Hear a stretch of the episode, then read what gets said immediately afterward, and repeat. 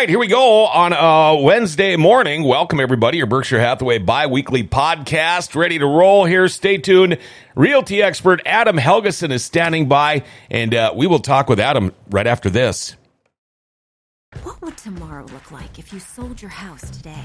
Maybe you'd move to a new city or a new country. Maybe you'd pick up birding or birdies. You could get into wine. Not that into wine. Or skiing. Warmer skiing.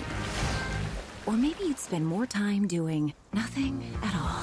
When you're ready for whatever comes next, we'll be ready to help you get there. Berkshire Hathaway Home Services. All right, and we are back with realty expert Adam Helgeson. Can I call you Coach? Yeah, I mean, if you want to. How you been, man? Not too bad. Yeah. That's a new name I've been called lately. Yeah, so. Yeah. Well, now you're coaching girls softball. Yep. You know what, though? You got to spend as much time doing things with your kids while you can, because before you know it, they're gone. Yeah, exactly. And I see a different side of my daughter on the softball field. When we're one-on-one, you know, it's kind of nice having that time. So my other daughter's pissed because I'm not coaching her team because she's a daddy's girl. Oh. And she wants, I'm like, you're better off with who you have. Yeah. Trust me. So, you know, there comes a time where you just got to let somebody else do it. Yeah. You know? All right. But, yeah, this weekend will be a tournament in Fargo. Then the following weekend, a tournament in Bemidji.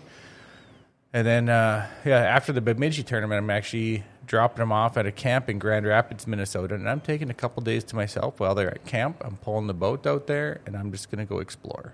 Oh, for cool. So. Oh, that sounds fun. Just you? Just me, yeah. Wow. Kind of ballsy almost. Yeah, do what I want and just... Yep, get all crazy with you in the woods. Yeah. I'm looking at Airbnbs, maybe just rent a cabin on the lake. And yeah, that'd be just get away. Just get away. Yep.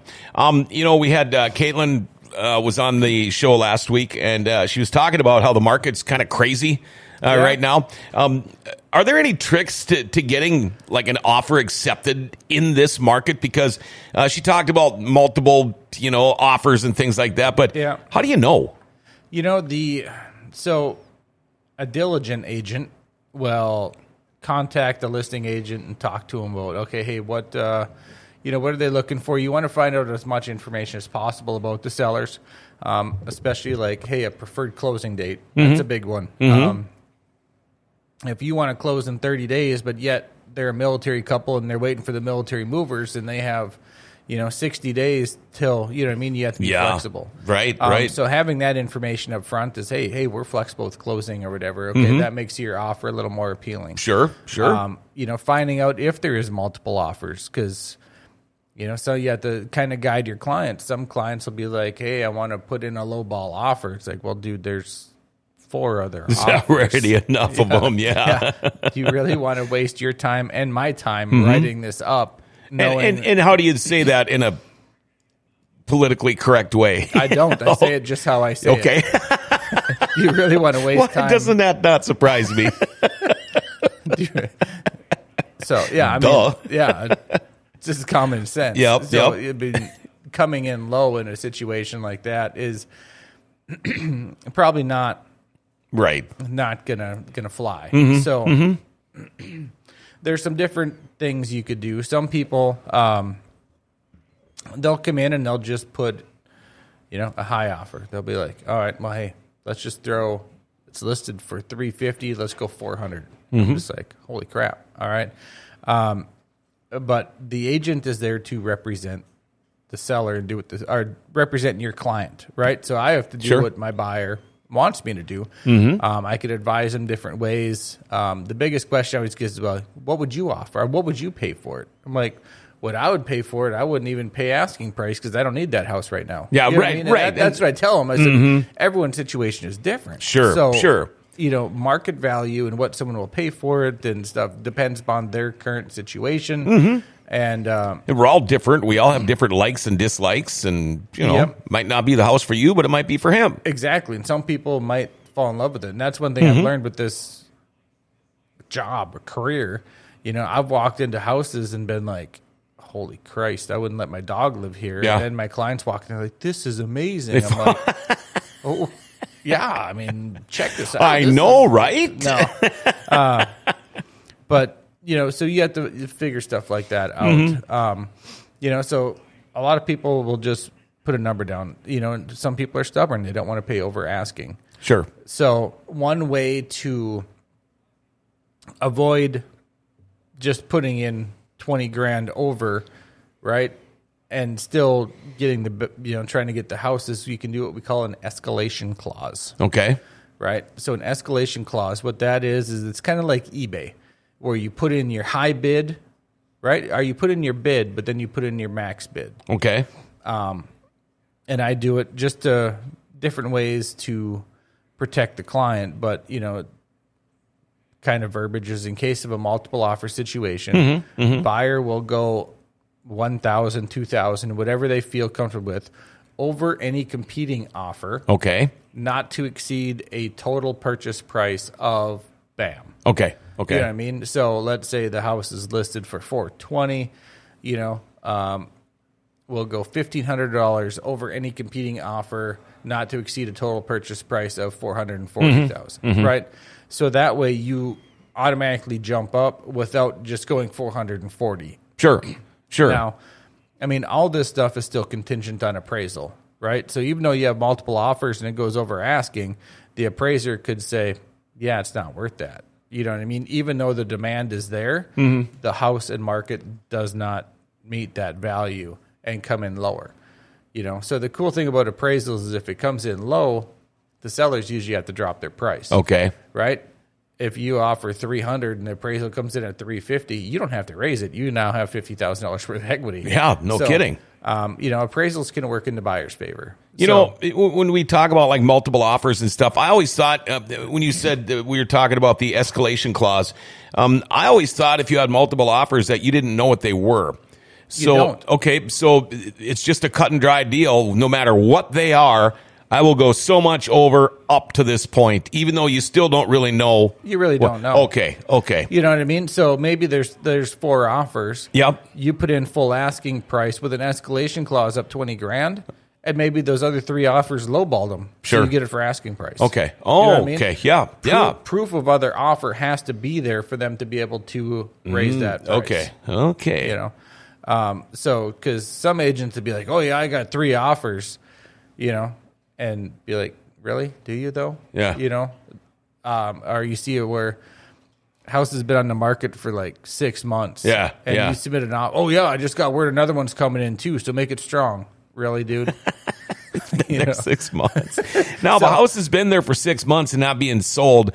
Odds are the odds that it's just overpriced or it's just that crappy of a house or a little of all? Or probably a little bit of both. Mm-hmm. And, you know, even in this market, like I just closed on one and we got them down $50,000 on price and they paid $8,500 in closing costs. Wow. But I called the other agent out because I sold one 2 houses down for it and it appraised, you know what I mean, for way less than what they were asking and it was nicer. So I was like, dude, there's no way. Yeah. I mean, so you use the comp. Yeah. And then, wow. So it just, I called them out on it right away. And who knows, maybe that seller was like, no, I want to list it here. I want to start here. Right. You know what I mean? And this was proof like, hey. Was the house on the market for quite a while or not too bad? Okay. No, it was on for like a week. Oh, really? Yeah. Yeah. Wow. So sometimes you never know. Mm-hmm. But the escalation clause is one way to, you know, get it up there. Another tactic is to try and give a time constraint. You know what I mean? Like house comes on the market, maybe give a good offer and say, hey, you have till 8:00 tonight to accept this or we're pulling and going with a different route. Okay. Sure. So it kind of strong arm them a little bit. Strong arm like, hey, damn, do we really want to give this up? Right. You know, or another way to do it is even do that plus give them an incentive. So I did this the other day, and I did the time constraint, and I said also we will up our offer by $5,000 if it's accepted today. If not, it goes back to this. Mm-hmm. You know, and it was a weird situation too. So we did that, and they're like, no, we're going to hold off because there's another showing. This was, so we put in the offer Saturday. They said they wanted to wait till the showings through Monday. Mm-hmm. So then Sunday, I said, hey, we'll raise our offer $5,000 if you accept it today. If not, it goes back to normal. Then they thought, no, we'll wait till Monday. I'm like, okay. Monday, the afternoon rolls around, and I call them like, hey, how'd the showing go? They're like, oh, we accepted another offer. I'm like, you didn't even tell me there was other offers coming in or give us a chance to change it, right? Mm-hmm. And then I saw the house went pending, right? And the contract, they had a house to sell to be able to buy this one. And my client didn't have a house to sell. So I'm like, okay, that's even more weird. Yeah. Like, why would they just not like you? I called the broker to see, like, hey, what the hell? Because this seems shady as shit. Sure. You know what I mean? Like, this isn't... And their reason was they felt like I was bullying them by putting the time constraint on it. And I'm like, really? Bullies usually take stuff from you, not offer you $5,000 if you accept it today. You know what I mean? I'm like... So you're such a bully. I know, right? I looked at my client, and I'm like, yeah, it wasn't meant to be. You know what I mean? Like, that's... How the heck do they even allow you to coach girls softball, you big bully? I know, right? So, you know, and even with the escalation clause, I've had... agents tell me, like, nope, their client didn't. They said anything with an escalation clause, they're looking at the base price. They're not. And I'm like, why? Yeah. That doesn't make sense. They're like, we just want the best price. I'm like, the escalation clause gives you the best price. Is that maybe a realtor that's not doing their job to the fullest when they have a client that says something? When you have to go, what? It's all about how you explain it. Right, exactly. What I mean? That's what I mean, yeah. You're like, just come in with your strongest offer. We don't want to... I'm like, well, I'm representing my client, so I want to make sure they get the house without overpaying for it, right? So this is a safety net for us. You know, and like another example, I put in an offer there yesterday, had an escalation clause in it, but then I found out that the seller was the house was contingent on the seller finding a home of choice. Okay. Yep. Right. So the seller wasn't going to move unless he found a place, and they were looking strictly for a rural place. And I looked at my clients. I'm like, that could be 6 months. Mm-hmm. Who knows? Oh yeah. You know what I mean? And I was flat out told if they don't find a rural place, you know what I mean, they're not moving. So I put another, you know, clause in there, like if the sellers do not find a place within 4 weeks of acceptance of this offer, my, you know, buyers have the, you know, chance to cancel and pull get their earnest money back. Otherwise, you know, they put $3,000 down in earnest money. That's sitting in limbo for months. Yeah, yeah. While these people decide whether they're going to move or not. Right. You know what I mean? And then if they back out while they're waiting, they give up that earnest money. You know, so there was no protection for the. So I was like, we gotta make sure you guys are protected. You know, so even in a crazy market, we didn't get it. Yeah. Right? Someone else went crazy and offered way over, and I'm like, hey. More power to them. You know, and I say this all the time, people that are trying to sell a house on your own without using a realtor. Yeah. Again, now, just what you're telling me here today, and I'm slowly starting to learn more and more about this world of yours, but this is things I didn't know about. Yeah. I know somebody right now that is, I believe, trying to sell their house on their own. Yeah. I'm going to have a chat with them. I know some other people that were selling the Lake Place, trying to do it on their own. Finally had to break down and get a realtor. Yep. You know, so it's just people seem to think, oh, I'll just post it on Facebook and here we go. It's not like selling a car or anything else, right? You can walk into Rydell's and get a loan and financing for a $120,000 Escalade and walk out in an hour. Yeah. Right? You want to buy a $70,000 house, it takes 30 days. Yeah, yeah. Right? There's a lot that goes into it, and you want to make sure you're represented. And like my Facebook post, the last one, it says, why hire an agent? Easements. And it had like a chunk of the floor lifted up with a storm sewer drain right there. Yeah, yeah, you know no kidding. I mean? If you're not represented, the seller... Who knows? He might not tell you. And all of a sudden, you got city workers coming through your house to get into the sewer drain. Now, there's no house in Grand Forks like that. But You know, I like that Scott Meyer was like, oh, that's where the Ninja Turtles live. Yeah. I'm like, no wonder the pizza man's always showing up at this house.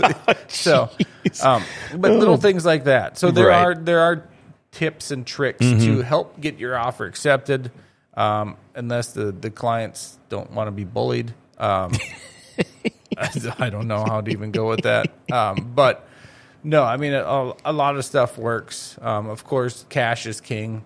I've been beat out so many times the last couple of weeks by cash offers. Really? Yeah, it's just been nuts. Nice to have money, huh? I guess so. You know, people throwing $300,000 down cash. It's like, so how does somebody get a hold of realty expert slash bully Adam Helgeson? The best way is my cell number 701-317-1750. You can check out my website, homesbyhelgeson.com. Or call any of us real estate experts at Berkshire Hathaway at 701-746-0303. All right, there you go. Looking forward to seeing you again on Friday morning, man. Yeah, I might have a guest. All right, perfect. Hey, there you go. Berkshire Hathaway Biweekly Podcast with your realty expert, Adam Helgeson. He will be back Friday morning about 10 o'clock. Like you said, he might have a guest with him, too. Until then, have yourself a wonderful day.